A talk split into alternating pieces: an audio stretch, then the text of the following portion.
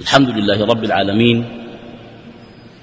والصلاة والسلام على رسول الله الأمين وعلى آله وأصحابه ومن اهتدى بهديه واستنى بسنته واستقام على شرعه إلى يوم الجمع والدين.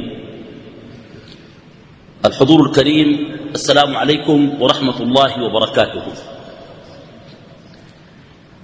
نعيش في عصر تتصارع فيه معاني الحياة بين مفردات المادة وأشواق الروح. ونتيجة للطغيان المادي وهيمنة هذا الطغيان على كثير من مفردات الناس يفقد المسلم في خضم هذا الطغيان وتتوارى خلف أسوار المدنية وحجب المادة كثير من القيم الروحية الحية الدقيقة اللطيفة ومنها الأنس بالله عز وجل. والأنس بالله حالة وجدانية. تعني علم القلب وإحساسه بقرب الرب. غير أنه من مقامات الإحسان. ومن الدرجات الرفيعة جدا. يأنس الإنسان بمحبوبات ومألوفات كثيرة في حياته. أن يأنس بالله حقيقة وأن يحس القرب وأن يشعر الأشواق فإن هذا من مقامات الإحسان الرفيعة وهي من المدارج العالية والمقامات السامية. لو أردنا أن نتحدث عن الأنس يبدأه ابن القيم بداية عجيبة. يحدث ابن القيم عن ذوق طعم الإيمان. وذلك ممكن. فقد ورد عن رسول الله صلى الله عليه وسلم في الصحيحين قوله ثلاث من كن فيه وجد بهن حلاوة الإيمان. فكأن الإيمان ليس مجرد مفاهيم أو مجرد قضايا نظرية. أو مسائل كلامية أو فلسفات أو قناعات وجدانية. الإيمان له حلاوة تدرك وتحس. ثلاث من كن فيه وجد بهن حلاوة الإيمان وجود حلاوة الإيمان في النفس الأنس بالله سبحانه. أن يكون الله ورسوله أحب إليه مما سواهما. ولا يتصور أنس بغير حب. فإن البغض هو الإيحاش ومن, استو ومن أبغض شخصا ليست لديه قابلية أن يستمع إليه ولو كان من أعلم الناس. بل وقد لا يعي ولا يفهم ما يقال من هذا الشخص. ولذلك الحب أساس الأنس. ولا يتصور أنس بالله بغير حب لله. أن يكون الله ورسوله أحب إليه مما سواهما وأن يحب الرجل أخاه لا يحبه إلا لله. حب بعض البشر وحب الإخوان وخدمتهم والتواضع لهم وبذل النفس للآخرين. هو علامة أنس ليس بالآخرين علامة أنس بالله. فلسفة ابن القيم إن صح هذا التعبير يقول لأن خروج النفس وذلها لآخرين من الصعب جدا أن يكون لكن لا يقدر عليه إلا من فعل هذا لله. فمن أذل نفسه لإخوانه من المؤمنين طاعة لله دل على أنه عظيم الحب لله ولو على حساب نفسه. هذه نقطة واضحة. وأحاول أن أعيد هذه النقطة. أذلة على المؤمنين أن تكون ذليل هذا يخالف طبعك. أن تذل لبشر مثلك. هذا صعب. فإذا ذللت له لله دل على أنك تخالف هوى نفسك وأنك تهدم نفسك وتذلها لله ولأنه أمرك أن تذل لإخوانك ذللت لهم طاعة له وأي أنس أجل من هذا الأنس. وهذا درجة رفيعة من الدرجات. أن تذل لله عز وجل أن تذل الله في معاملة إخوانك بمعنى أن تبذل نفسك للإخوان تقربا وتعبدا لله أما وإنه لو لم يكن لله لما ذللنا لهم. أذلة على المؤمنين. ومن ذلك أيضا أن الواحد منا يعامل البشر. قال ابن القيم في الحقيقة هو يعامل رب البشر لأنك تعامل البشر بمنهج الله. تحسن إلى الجار تصل الرحم تقطع من أمرك الله بقطعه وتصل من أمرك الله بوصله. فإذا أنت في الحقيقة تعامل الله ولا تعامل البشر. وهذا أيضا من المهم جدا. وفي هذه النقطة وقفة. يقول يزيد ابن عبد الملك بن مروان يقول إني لأستحي من الله عز وجل أن أسأل لأخي في الله الجنة ثم أضن عليه بالدرهم والدينار. قال أخي في الله وصل درجة. أني أسأل الله له الجنة. لا يمكن أن أبخل عليه بمال لأنه لا يمكن أن يكون المال أغلى من الجنة. ما في مال أغلى من الجنة. الآن ممكن أخوانك في الله يسألوا لك الله الجنة لكن عشرة آلاف بدك لها والله يقول لك الجنة ما بتقصر بالليل والنهار. لو قلت له أها الجنة يقول لك بسأل لك الله الجنة لكن ما تقول لي حاجة ما تسألني. يعني شوف سبحان الله قال أنا زول من كثرة ما بحبه بسأل له الله الجنة ما بديه. يعني شوف زول ده عنده فهم يا أخي قال أخوي في الله أنا بسأل له الله الجنة. حس أي زول ممكن يسأل لزول الجنة؟ يقول لك والله ما عندك مانع. مش الجنة دي؟ والله بالليل والنهار أسألك. لكن كان قلت له دين لي خمسين مش اديني ديني. والله يضايق يا زول أنت أخوك ده بتسأل له ربنا الجنة. والدليل على أنك عندما تحب الإخوان في الله تأنس بالله؟ قوله تعالى ولا تستوي الحسنة ولا السيئة ادفع بالتي هي أحسن فإذا الذي بينك وبينه عداوة كأنه ولي حميم وما يلقاها إلا الذين صبروا وما يلقاها إلا ذو حظ عظيم. في هضم النفس وضبطها والمكنة من شهواته ونفسه. والأمر الثالث أن يكره أن يرجع إلى الكفر بعد إذ أنقذه الله منه كما يكره أن يقذف في النار.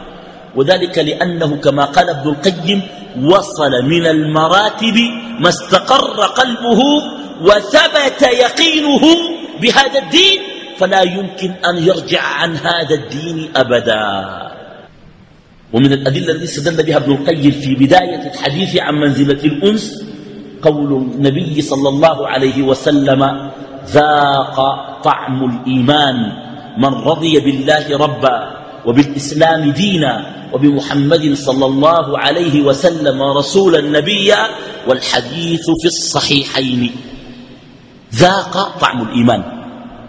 لابن القيم كلام لطيف.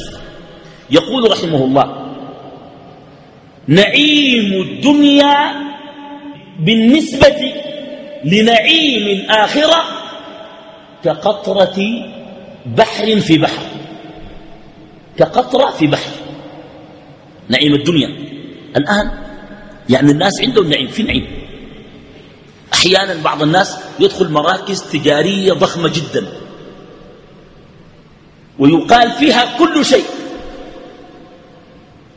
وأنت ترى مناظر بديعة. ينبغي أن تذكرك هذه المناظر بالجنة. نعيم الدنيا كله بالنسبة لنعيم الآخرة كقطرة في يم. قال ونعيم الآخرة بالنسبة لنعيم معرفة الله وحبه والقرب منه والأنس به كنسبة نعيم الدنيا في نعيم الآخرة. شيء عجيب ذاته ذاق طعم الإيمان. يعني نعيم الدنيا في الآخرة قطرة. نعيم الآخرة والجنة بالنسبة لنعيم القلب ومتعته بمعرفة الله ومحبته كنسبة نعيم الدنيا في الآخرة. يعني نعيم الآخرة في نعيم الأنس كقطرة في يم. وهذا قول ابن القيم في المدارج. لو علم الملوك وأبناء الملوك ما نحن فيه من سعادة قلبية لجالدونا عليها بالسيوف. وقوله إنه لتمر بالقلب لحظات يهتز فيها طربا بأنسه بالله. أقول لو أن أهل الجنة في مثل ما أنا من النعيم إنهم لفي طيب عيش. يقول ناس الجنة لو زيي مرتاحين. من كثرة ما يشعر ويحس العبد بمعاني القرب من الله عز وجل. ولذلك حكى أبو نعيم الأصفهاني في الحلية أن إبراهيم بن أدهم وإبراهيم بن بشار وأبو يوسف الغسولي وأبي عبد الله السنجاري خرجوا في رحلة للدعوة. يمرون على القرى يعلمون الناس ويذكرونهم. ثم وصلوا إلى الساحل. وعندهم رغيفة. أكل الأربعة من الرغيفة وشربوا من ماء النهر الجاري. وقال إبراهيم بن أدهم لو علم الملوك وأبناء الملوك ما نحن فيه من السعادة القلبية لجالدونا عليها بالسيوف. فأجل النعيم هو نعيم الأنس بالله والعبد يفتقر إلى الله بعدد أنفاسه. يقول ابن القيم إذا أراد العبد أنسا بالله عليه أن يضع الإناء فارغا لمالكه ليصب عليه ما يصلحه. والإناء القلب وإن أردت أنسا ففرغ قلبك من غير الله. قال ابن القيم أجمع فقهاء القلوب كما أن لكل مجال من المجالات فقهاء. فإن فقهاء القلوب يقولون أساس كل خير وسعادة أن تقطع أملك عن غير الله وأن تضع إناءك فارغا بين يدي مالكه وبعد ذلك سله أن يصب على قلبك ما يصلحك. قال ابن القيم والخروج بالقلب إلى المسكنة والإفتقار هو أساس بداية الأنس بالله. كيف تأمل هذا الكلام؟ من ألطف الكلام الذي قيل. يقول العلامة ابن القيم رحمه الله تعالى لا طريق أقرب من العبودية ولا حجاب أغلظ من الدعوة. لا طريق أقرب من العبودية أقرب طريق يوصلك إلى الله العبودية. وأعظم حجاب بين العبد وبين ربه حجاب الدعوة. أنا أنا سويت أنا عملت أنا بقدر أنا فاهم أنا عالم. أسألوني ده أغلب حجاب. ولن تجد كل إنسان ولن تجد كل إنسان يتأنى يقول أنا إلا وتجد في قلبه قسوة وفي عينه جمود. لأن الدعوة حجاب غليظ يخالف معنى العبودية. ولذلك الأنس بالله عز وجل بدايته كما يقول ابن القيم رحمه الله تعالى الآن أن تذوق طعم الإيمان من الأحاديث التي في الأنس بالله قول المصطفى عليه الصلاة والسلام ورجل ذكر الله خاليا ففاضت عيناه. رجل ذكر الله خاليا بينه وبين نفسه عدد النعم. يسميها ابن القيم يسمي هذه المسألة البكاء بإيناس فضل الله ومنته. قال ابن القيم في هذه المنزلة حدثني بعض أصحابي يعني أصحاب ابن القيم أنه قال لابن القيم جلست ذات مرة فذكرت نعمة الله علي بالهداية وتوفيقه لي نحو السنة ومجانبتي للبدع والباطل والمنكرات فذكرت نعمة الله علي فبكيت. قال ابن القيم أبكاه إيناس فضل الله ومنته يعني استأنس بالمنة. واستشعر العظمة ولذلك بكى خاليا. ورجل ذكر الله خاليا ففاضت عيناه. الأنس بالله أساسه الانشغال عن غير الله. لأنه حتى ولو كنت أنت مستأنس بالله ومنشغل بالله ولكن هنالك شواغل وصوارف وملاهي أخرى في حياتك فإن هذه تضعف الأنس بل يقول ابن القيم الأنس معها يضمحل. لا يكون هنالك أنس. انصرف عن كل ما سوى الله. شوف ابن القيم يضرب مثال. هو حديث النبي عليه الصلاة والسلام الذي هو في صحيح مسلم. أن رسول الله صلى الله عليه وسلم كان يصوم صوم الوصال دون أن يفطر يصوم متواصلا. يقول هل عندكم طعام؟ تقول عائشة رضي الله عنها لا. يقول اللهم إني صائم. قال ابن القيم ويقول لأصحابه لا تفعلوا إني لست كهيئتكم. إني أبات عند ربي يطعمني ويسقيني. لو كان الطعام طعاما حسيا كما يقول ابن القيم يناقش. قال لم يكن الطعام طعاما حسيا. يعني لم يكن أكل شرب وشرب.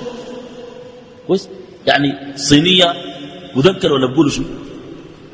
الصينية لما تكون يعني مليانة بقول شنو؟ سنة مذكرة ما صينة مذكرة يعني لم تنزل عليه مائدة من السماء يأكل فيها ويترك أصحابه. لكنه يبات عند ربه يطعمه ويسقيه مما أفاض عليه من الإلهامات الربانية والمنح القدسية والإشراقات الروحية. فأصبح لا يعبه لشراب ولا طعام بل أنت تجد نفسك أحيانا إذا كان الفكر منشغلا والروح إلى شيء منجذبة تقرأ وتكتب أحيانا ربما لا تمر عليك أوقات الوجبات وأوقات الشراب وأنت لا تعي والآن أنت تظن أنك لا تستطيع أن تمسك عن الطعام والشراب ولما يأتي رمضان وتنظر إلى الأجر والثواب المترتب على المسألة ويتعلق روحك بهذا يهون عليك الطعام ويهون عليك الشراب. حتى أورد ابن القيم أبيات شعر لها أحاديث من ذكراك تشغلها عن الشراب وتلهيها عن الزاد. لها بوجهك نور تستضيء به عند الملمات في أعقابها حادي. إذا شكت من كلال السير زعجها روح اللقاء فتحيا عند ميعاد مسافر ماشي دبي مفارق الأهل قريب الدمعة. لكن قضايا ومصالح ومنافع ارتبط بها عقله وفكره يجعله يخرج من هذه المألوفات. بالرغم مما فيها ولا يعاني من إشكالات الطريق ولا مضايقه لأنه كلما شعر بتعب إذا تذكر الهدف نشط. إذا سكت من كلال السير زعجها روح اللقاء. فتحيا عند ميعاد ويذهب. فإذا جاء في طريق العودة كان الفكر المسيطر على ذهنه وفهمه ووجدانه وعقله وروحه الأهل. ولذلك يمكن أن ينتظر في المطار ثلاثة أيام وينام على البلاط ويقف في الصف الطويل وفي الجوازات ويحمل العفش الثقيل ويقف عند السير. كلما أحس بضجر وتذكر كيف أن الأطفال سوف يلقونه وأن الأهل والعشيرة سوف يلاقونه. كلما خفف عليه وعلى جسده من وطأة هذا التعب. إذا شكت من كلال السير زعجها روح اللقاء فتحيا عند الميعاد. وكذلك المهاجرون والمسافرون والسائرون إلى الله بقلوبهم. القلوب تمل فإذا تذكروا أن هنالك ميعادا ولقاء مع رب العالمين نشطوا. وتحركوا ومن هنا إني أبات عند ربي يطعمني ويسقيني. فتحل له محل الزاد ويتحرك القلب وكأن القلب يهاجر كما قال ابن القيم من وطن الدنيا إلى وطن الآخرة. وهذا من لطيف الكلام مثاله من الدنيا. شخص مشى قابل مسؤول مشى قابل الرئيس. كويس؟ بعدين أو الرئيس عنده خطاب وداعينه في مؤتمر. بيجيبوه في التلفزيون. كويس؟ في مجلس الوزراء. الرئيس بيكون بيتكلم في ترامس الترامس دي فيها شنو؟ في حاجات بيشربوها. لاقوك ناس الرئيس قاعد يتكلم بيفتح في الترامي وبيكبوا الترامس دي بيكون خاتلنا كده نحن نشوفه لكن زول قاعد يكب ترمس من الترامس دي بيكب بيشرب ما في. ليه؟ لأنه من المفترض أن يكون كامل الذهن وحاضر البديهة وبكلياته وعقله مع خطاب رئيسه الذي يستمع إليه. وكذلك من كان مع مولاه ومتعلق بربه لا يعبه لشراب ولا ولا يعبه لشراب ولا لزاد. إني أبات عند ربي يطعمني ويسقيني. ولذلك كان عليه الصلاة والسلام يقول اللهم متعنا بالنظر إلى وجهك الكريم في حديث الترمذي والشوق إلى لقائك من غير ضراء مضرة ولا فتنة مذلة والشوق إلى لقائك والشوق إلى لقائك من غير ضراء مضرة ولا فتنة مذلة اللهم زينا بزينة الإيمان واجعلنا هداة مهتدين كما جاء في الترمذي عن النبي صلى الله عليه وسلم. الأنس بالله من معوقاته الأساسية كما قال ابن القيم خمسة. معوقات الأنس بالله. يعني ينبغي أن نسأل أنفسنا سؤال. لماذا لا نأنس بالله؟ أحيانا تمر علينا لحظات أو كثير والغالب في حياتنا أن لا نأنس بربنا. أولها التعلق بغير الله.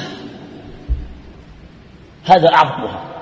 ودواء هذا كما قال ابن القيم إذا شعرت أن لك أمل في غير الله تريد أن تقطعه تريد أن تقطع الأمل. كل واحد منا أتى إلى هذا الدرس يريد أن يقطع أمله في غير الله.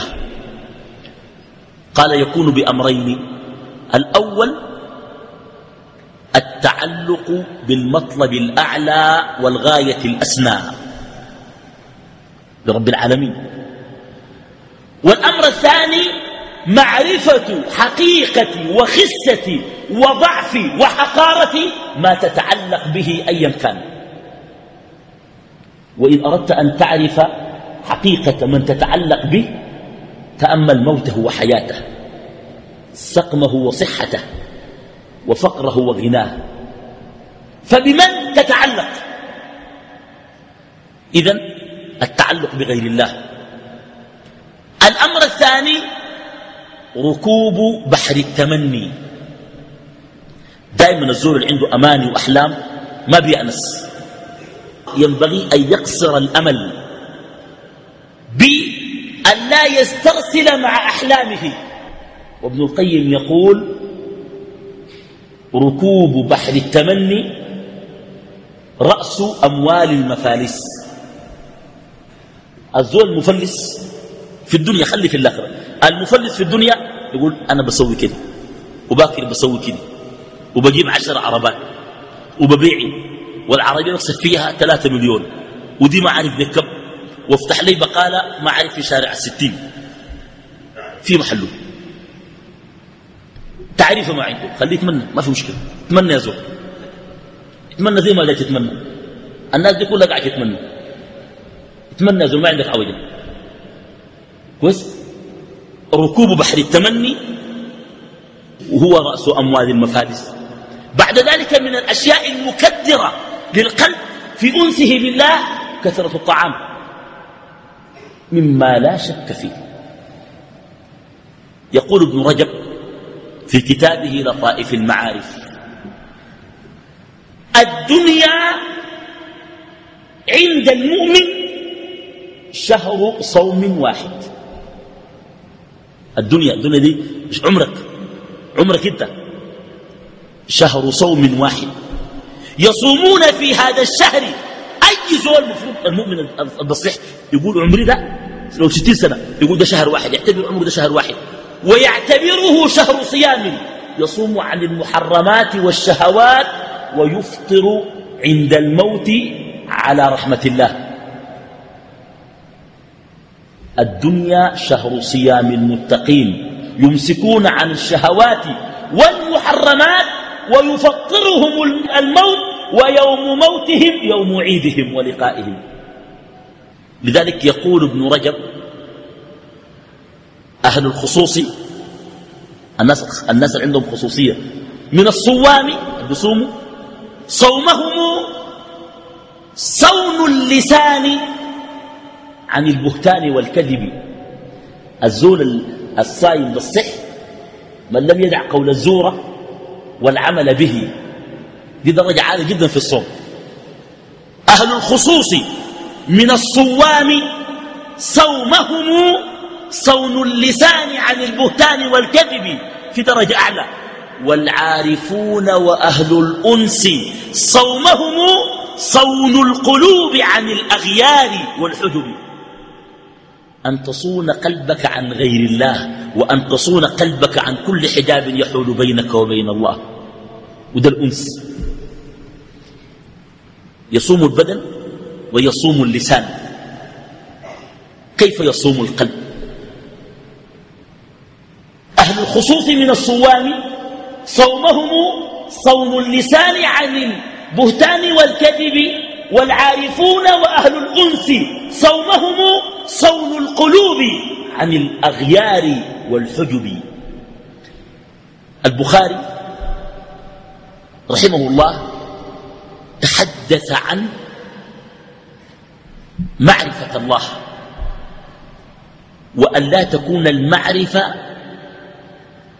لسان معرفة لسان أن تكون المعرفة معرفة قلبية. شوف, شوف التفسير العجيب ده. قال في تفسير قوله تعالى لا يمسه إلا المطهرون. ما تفسيرك؟ لا يمسه إلا المطهرون. الجلد والحائط والماء متوضي ما يمس المصحف. البخاري يقول لا يمس معارف القرآن إلا من طهر قلبه. ولذلك يقول ابن عطاء الله السكندري رحمه الله تعالى يقول إن أردت لمعرفة الله أن تدخل قلبك. دار معرفة الله تخش قلبك. إن أردت لمعرفة الله أن تدخل قلبك. قال فأخرج من قلبك صور الشهوات وكلاب الشبهات. وإن الملائكة لا تدخل بيت فيه كلب ولا صورة. يعني أخرج من قلبك صور الشهوات والتعلق بالرسوم كما يسميها ابن القيم والرسم كل ذا صورة جميلة جاذبة تدخل قلبك. إذا تعلق القلب بها أضاع القلب شعبة من شعب الأنس بالله. وهذه من المعاني اللطيفة العالية السامية. طيب ركوب بحر التمني وتقليل الطعام وتقليل المنام. أن لا تنام كثيرا. لما جلس معاوية بن أبي سفيان يسأل بعض من صحبوا عليا رضي الله تعالى عنه قال لهم صفوا لنا علي. فذكروا في جملة ما ذكروا عنه. قالوا كان طويل الفكرة كثير العبرة. يأنس بالليل ووحشته ويستوحش من الدنيا وزهرتها. رأيته وأخذوا له نجوم قابضا على لحيته. يتململ تململ السليم عن اللذيغ ويبكي بكاء الحزين. يقول يا دنيا غري غيري أم إلي تشوفت؟ قد أبنتك ثلاث زادك قليل. وعمرك قصير وحالك خطير. آه من قلة الزاد ووحشة السفر وطول الطريق. ده شغل بتاع أنس بالله عز وجل. لذلك أورد الذهبي في ترجمة عثمان بن أبي دهرش رحمه الله أنه كان يقول كان أسلافنا لا يجدون أنسهم إلا بالليل. فإذا جاء النهار يقول أحدهم جاء النهار ببثه وحزنه الآن أصير مع الناس فلا أدري ما أجني على نفسي. ولذلك فضول النوم وخامسها فضول المخالطة أكثر شيء يعيق الأنس بالله البشر باختصار يعني البشر ناس يتونسوا معك يضيعوا زمنك كويس ناس أشغلوا فكرك ناس يشغلوا عقلك وآخرون مع قلبك كل هذه معيقة. لذلك يقول ابن القيم ما سود قلوب بني آدم إلا أنفاس دخان البشر. يعني كأنه الأنفاس بتاعت البشر ومخالطة زي الدخان بتسود القلب. غير أنه لا يؤمر أن نعتزل الناس ولكن الناس أقسام. منهم من مخالطته دواء بحسب الحاجة. الدواء ده في زول طوالي بيشرب الدواء؟ لما نحتاج وفي ناس بتحتاج يوم في السوق ناس بتاع المشغلة معاك ما عندهم معاك صلة لكن بتحتاج يوم ده تبيع تشتري معاهم كده. ومنهم من مخالطتهم كالغذاء. أهل الخير إذا جلست إليهم تتغذى روحا منهم. ومنهم من مخالطتهم داء. أهل المعاصي والمنكرات. ومنهم من مخالطتهم كالهواء. في دواء. وداء وغذاء وهواء. والهواء هم العلماء. في الأخيار العلماء لا يأتيك منهم إلا خير. لذلك يقول ابن رجب رحمه الله تعالى. قال أقوام تحيا القلوب بذكرهم وآخرون تموت القلوب لرؤيتهم. يعني في نوع من البشر تسمع اسمه ساكت. الإمام مالك الإمام أحمد تسمع أسماء محمد بن جرير الطبري تسمع أسماء قلبك يرتاح ذاته. وفي ناس مش تسمع اسمه. كان شفته. انت يعني قلبك يموت يأثر عليك. يقول ابن القيم النافع مع هؤلاء شو كان كيف قال أن تكون مع الخلق ببدنك وأن ينسل قلبك من بين أيديهم انسلال الشعر من العجين فيكون الجسد مع الخلق والقلب مع الخالق. ما معنى تمشي تقول لزول اسمع خوي زول يجيني في بيتنا ما فيه تكفل الأوضة وتقنب تقول أنا داير أأنس بالله وأذكر الله وأتكلم. البديك تقول اسمع هوي أنا بأنس بالله أبعدوا مني أنتوا بتضيعوا الأنس وأنتوا بتودروا المسألة ما كده. تكون قاعد معاهم بتونسوا في بيت البكا خلوه يتونسوا ما تجيب له شغل. هم يشوفوك قاعد معاهم لكن فكرك يكون مشغول بشيء آخر. لسانك يكون مشغول بشيء آخر. قلبك يكون مشغول بشيء آخر. أن تكون قال ابن القيم أن تكون حاضر الجسد غائب القلب. هكذا دي ألفاظه حتى ألفاظه بالنص يعني هذا نصه. أن تكون أن تكون حاضر الجسد غائب القلب. أن تغيب عنهم بقلبك وأن تكون حاضرا مع العباد بجسدك حتى تأنس بالله عز وجل. وهذا من الأمور المهمة جدا. بعض السلف كان لا يجد أنسه إلا في الكتب. ينكب على الكتب يمسك الكتب يقرأ ويقرأ ويقرأ الكتب. فجاءه في أحد أصحابه وإخوانه أرسل إليه مرسال أن ائتنا للأنس يعني كأن يتونس. قام قال له يا أخي قل له معه أضياف. قل له معه ضيوف. ما في ضيوف. أزود رجع قال لي يا أخي ده قال لك معي ضيوف. لكن بينه وبينك ما معه ضيوف. وطبعا المفروض يقول الكلام ده. عنده قواله مش كده؟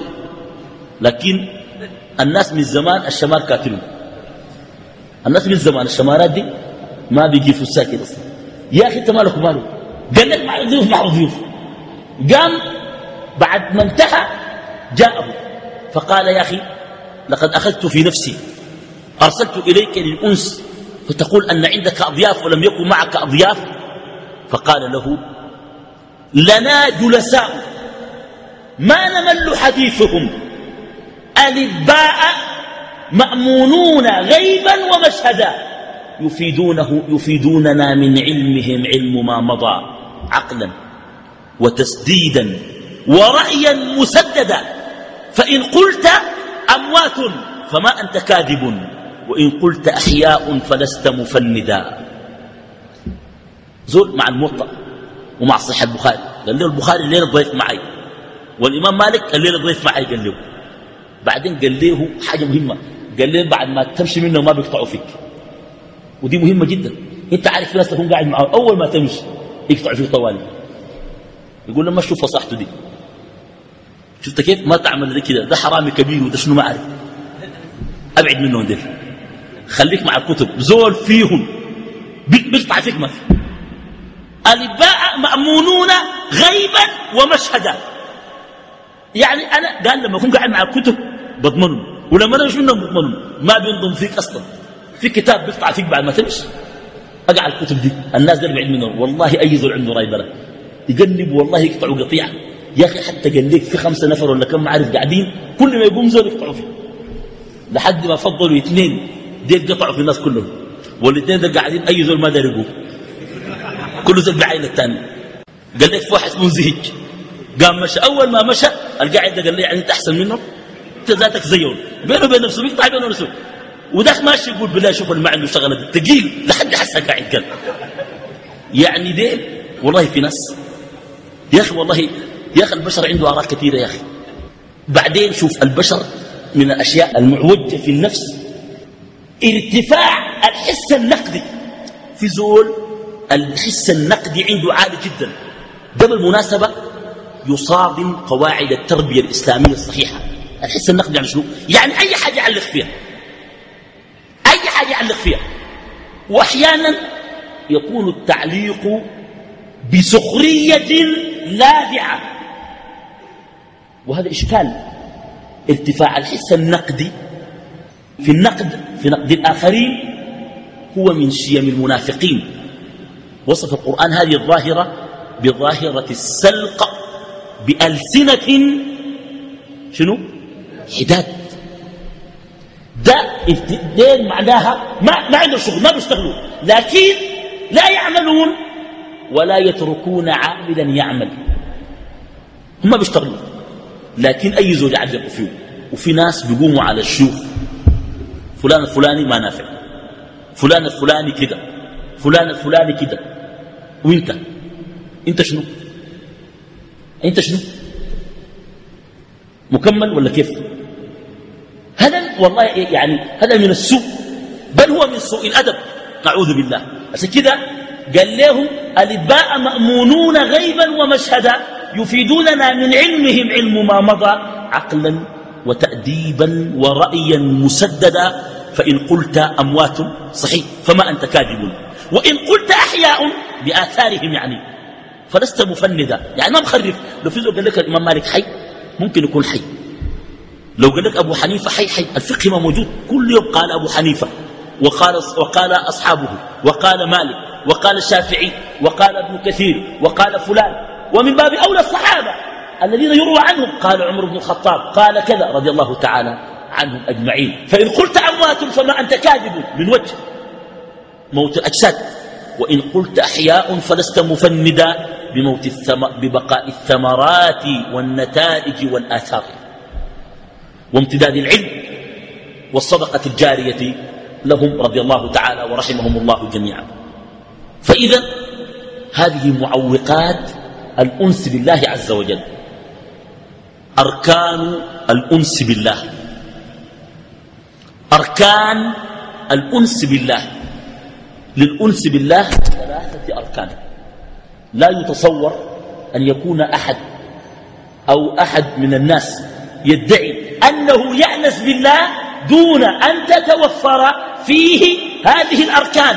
أركان الأنس بالله. الركن الأول صدق محبة. كده نتكلم عن البشر. انت عندك ناس بتستلطفهم بتحبهم وفي ناس ما بتحبهم. كويس؟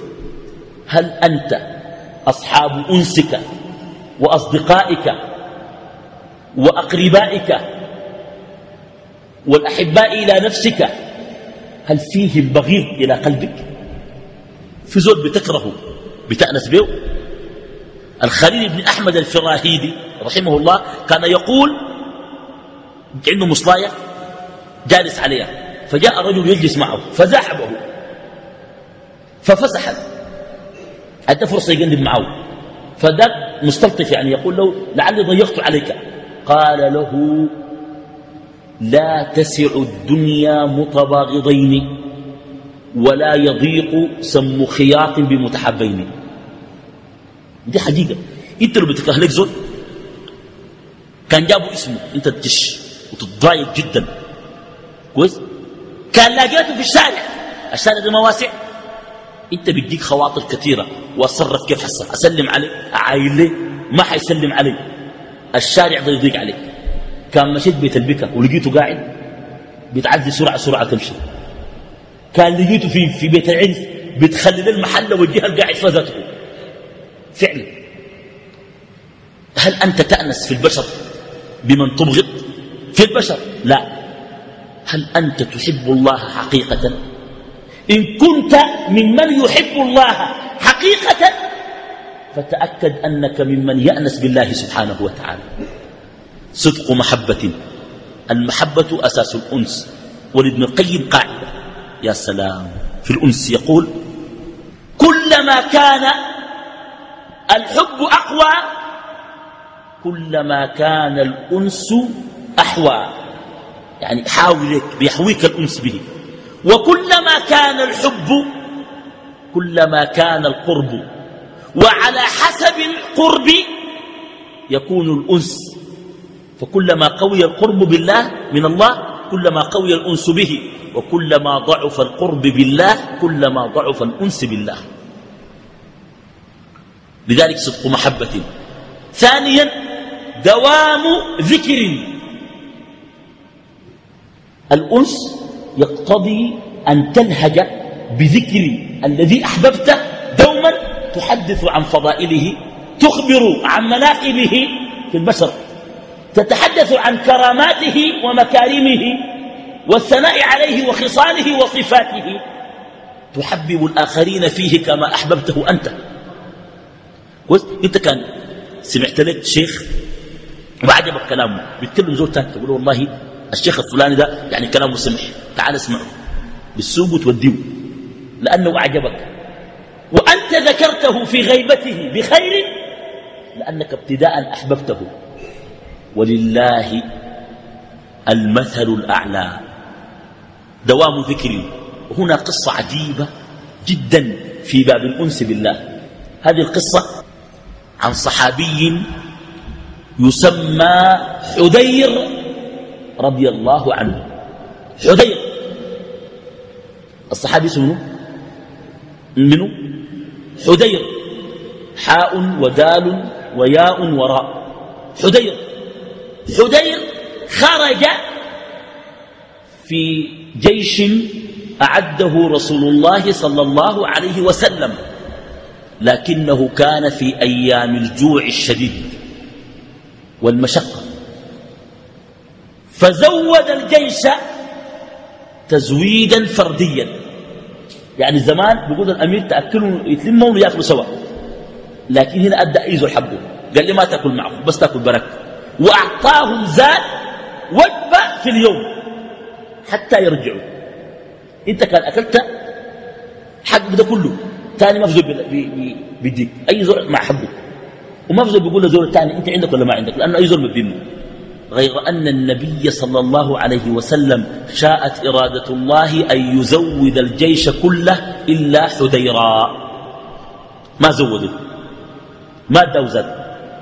أي زول اداه حقه بقية الجيش ظنوا أن حذيرا قد زود معه حذير لما سار في الطريق كم يوم ما أكل وشق عليه الأمر؟ وعضه الجوع بأنيابه وبدأ الإعياء والتعب يظهر عليه بدأ يمشي في آخر الجيش متعبا. لكنه لم يفتر عن قوله لا إله إلا الله الحمد لله الله أكبر سبحان الله الله أكبر لا حول ولا قوة إلا بالله الحمد لله. يذكر الله عز وجل. وهو في آخر الجيش فنزل جبريل في المدينة النبوية على رسول الله صلى الله عليه وسلم. يقول له لقد زودت الجيش ونسيت حديرا وإنه في آخر الجيش يسبح الله ويحمده ويهلله ويكبره ويثني عليه. فقال صلى الله عليه وسلم إنما أنسيته. يعني أنا نسيته ما قصده يعني. بر إنه ما قصده. زادا وأعد فارسا من المدينة على فرس يلحق الجيش في الطريق وأن يصل إلى حدير وأن يعطيه الزاد. غير أنه قال للرجل قال اعطه الزاد ولا تبرح حتى تسمع ما يقول. شوفوا زود ردة فعله حتكون شنو؟ فجاء الفارس وأوقف حدير في آخر الجيش وأخبره بأن جبريل قد نزل يخبر النبي عليه الصلاة والسلام بحاله وإن النبي عليه الصلاة والسلام يعتذر إليه وهذا هو الزاد. فقال حدير حمد الله وأثنى عليه وقال الحمد لله الذي رحم ضعفي ورحم جوعتي. حمد الله يعني مبسوط جدا. الحمد لله الذي لم ينساني من فوق سبع سماوات. اللهم كما لم تنس حذيرا اجعل حذيرا لا ينساك. قال له يا الله زي ما انت ما نسيتني أنا داير ما انساك. الزول ده موضوعه يعني كبير خلاص. اللهم كما لم تنس حذيرا اجعل حذيرا لا ينساك يا أخي ده لكن زول عجيب خلاص. اجعل حذيرا لا ينساك هو داير ما ينسى الله. هو عارف إنه الله ما بينسى. لكن مشكلته إنه هو بينسى الله. داير إنه ما ينسى الله. هو متأكد إنه الله ما بينسى. وما كان ربك نسيا في كتاب لا يضل ربي ولا ينسى. فقال الفارس أخذ الكلام ورجع بفرسه إلى النبي عليه الصلاة والسلام وأخبره بما سمع. فقال النبي صلى الله عليه وسلم ماذا رأيت قال لم أرى شيء. قال أما وإنك لو نظرت إلى السماء لرأيت لدعائه نورا ساطعا. اللهم كما لم تنس حديرا اجعل حديرا لا ينساك. الركن الثالث من أركان الأنس بالله إحسان العمل صدق محبة ودوام ذكر وإحسان عمل. أن تحسن العمل ولكن العمل أساسه عمل القلب. وأن تعمل العمل بالجوارح وأن تقوم بالأعباء وأن تنفذ التكاليف الشرعية. والأوامر الربانية وأن تقف على الحدود التي أرادها الله عز وجل لك وتلك حدود الله فلا تقربوها. ومن يتعدى حدود الله فقد ظلم نفسه أن تقف على هذه الحدود غير متعدية ولكن أن يكون القلب خاشعا ومسكينا وذليلا. ده الأنس. تأمل قول ابن القيم. بيتكلم عن الحج. أن من الناس من يحج بجسده دون أن يكون مستشعرا مع هذا الحج بقلبه.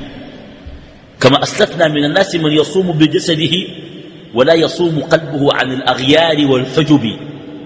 يا من يطوف بكعبة الحسن التي حفت بذاك الحجر والأركان ويظل يسعى دائما حول الصفا ومحسر مسعاه للعلمان ويروم قربان الوصال على منى والخيف يحجبه من القربان فتراه محرما أبدا.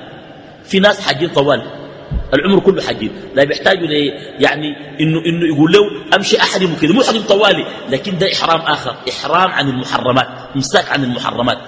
فتراه محرما أبدا. وموضع حله منه. فليس بداني فتراه بالجمرات يرمي قلبه. هذه مناسكه بكل زمان. يبغي التمتع مفردا من حبه. متجردا يبغي شفيع قران. والناس قد قضوا مناسكهم وقد حثوا ركائبهم إلى الأوطان. رفعت لهم في السير أعلام الوصال فشمروا يا خيبة الكسلان. معناها قال لك لما أجي في الجمرات ما بيرمي حصى بيرمي قلبه. ومش في تمتع يبغي التمتع هنا في السودان. لا مش حاجة حاجة. يبغي التمتع مفردا من حبه متجردا. يبغي شفيع قراني. ده نوع آخر من أنواع التمتع بالحب. والقران بالحب كويس؟ والإفراد بالحب إفراد الله عز وجل. وهذا معنى لطيف جدا من المعاني. كأن ابن القيم يقول مناسك الحج ينبغي أن يستفاد منها في واقع الحياة إمساكا عن كل المحرمات. وهذا من, من الأمور والمسائل المهمة. أم أيمن الهروية. دي من, المتأخرين. ليست هي أم أيمن الحبشية أم أسامة ابن زيد رضي الله عنهم جميعا حاضنة رسول الله صلى الله عليه وسلم. أم أيمن الهروية كانت في مصر. فإذا خرج الناس إلى الحج كانت تبكي وتقول ومنقطعة وشوقا هذا حال من انقطع عن البيت. فكيف حال من انقطع عن رب البيت؟ ولذلك الأنس يحتاج إلى إحسان عمل. يقول أبو سليمان الداراني رحمه الله أهل الليل في ليلهم أشد فرحا وطربا من أهل اللهو في لهوهم. مش ناس حسن الواحد مش الحفلة دي وريني ماشي الحفلة دي أنت العريس؟ ما العريس؟ الموديك الحفلة شنو؟ وريني اديني السبب وجيه قول لي ماشي حفلة. يقول لك ماشي تمتع تمتع بشنو بالبنات؟ لا يقول لك يا مولانا والله يحمل علي البنات. لا أنا مش أسمع بس ساكن باخذ كرسي ورا وبسمع. خاتم كرسي ورا يعني مبسوط من النغمات والمسألة دي؟ مستأنس يعني؟ قال ليك ناس قيام الليل أهل الليل في ليلهم أشد طربا من أهل اللهو في لهوهم يعني مش ده متمتع متعة ما يعلم بين رب العالمين. يا أخي لأنه مع الله. إذا كان أنت مستمتع بالبشر الفنان المعين والفنان المعين وفي فنان قال لك المسرح لما بيجوا الشاب كابسين المسرح إلا يجيبوا العساكر قال يوقفوك عشان ما يلبسوا المسرح قال. كويس؟ مبسوطين. وفي نوع من الناس الفنان ده لما يغني يقعد يبكي. في نوع قالوا بيبكي. أنا والله بستغرب. يا مالك في شنو؟ انت ما عندك شغله ولا شنو بكي شنو؟ مالك؟ كويس. قال لك بتهيج فيه أشياء وحاجات زي دي. كويس.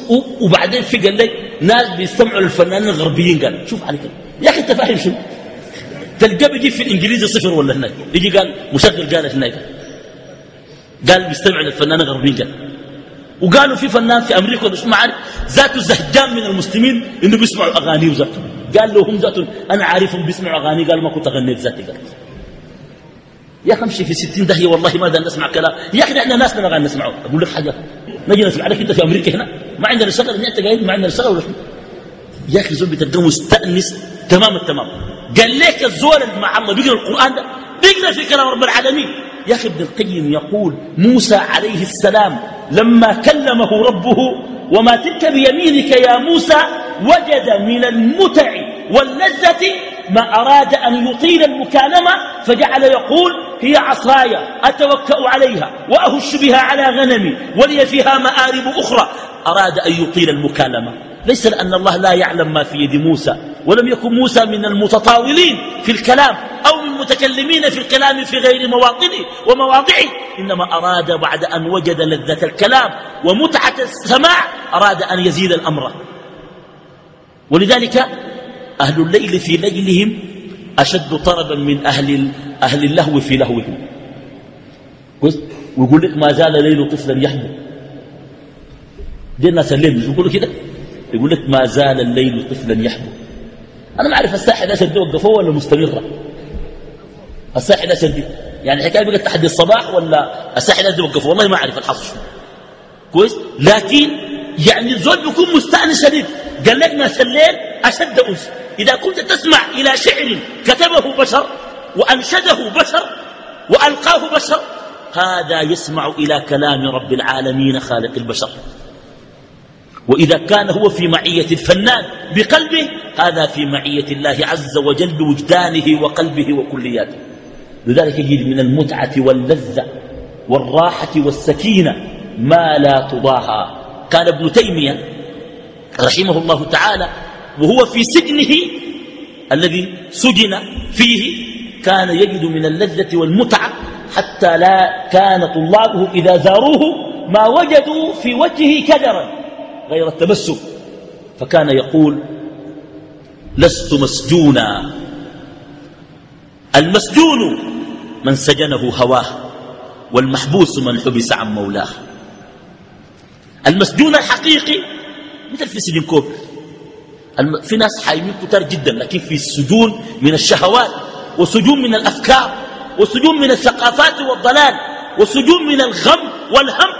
يتمنى الواحد لو أنه دخلوا سجن كوبر وقديما قالت الفلاسفة حتى سقراط قال لك الزول يدور يكون ما عنده هم. قال كان تلقى عنده مشاكل ووجد شات غنماية بتاكل هنا وماشية هنا. لا يقول يا أخي الغنماية دي حظة قال يقول كده لكن قال لو قلت له يا غنماية بيزعل. هو بيقول لك الغنماية دي مالها والله الغنماية دي حظة يا أخي. لو قلت له كيف يا غنماية؟ يقول لك كيف؟ تنبذني؟ مع إنه متمني حال شنو حال الغنماية لما ألم به من الكرب ونزل به من الهم. فابن تيمية كان يقول لست مسجون المسجون من سجنه هواه والمحبوس من حبس عن مولاه. ما الذي يحول بينك وبين ربك؟ دعاء ومناجاة ولذة وتقربا وعبادة وأنسا. بلغ أبو سليمان الداراني من الأنس أنه كان يقول لله سبحانه وتعالى أما وربي. إني أحبك. قال الله والله أنا بحبك شديد. لو أنك أدخلتني النار أخبرت أهل النار في النار أني أحبك. قال لي يا الله أنا بحبك. كان دخلتني في النار جوا النار. بلما الناس بيقولوا أنا بحب الله. ما قال له ما بخليك. بحبك بحبك أصلا. كان دخلتني النار أنا بحبك. وهذه درجة من الإيناس والإحساس والشعور بالقرب من الله عز وجل أحيانا قد نستهجنه وقد نستنكره لحياتنا المادية بإيقاعاتها السريعة وطغيانها المادي وحركتها وشواغلها وصوارفها وملاهيها. أكون بذلك قد وصلت إلى نهاية منزلتي ودرس الأنس بالله تعالى. أسأل الله تعالى جل جلاله أن يجعلنا وإياكم من المستأنسين بالله المنشغلين به ولا ينشغلون عن سواه والذين يؤملون فيه ولا يؤملون في غيره والذين يتعلقون به ولا يتعلقون بغيره سبحانه إنه ولي ذلك والقادر عليه وصلى الله وسلم وبارك على نبينا محمد آله وصحبه وسلم تسليما كثيرا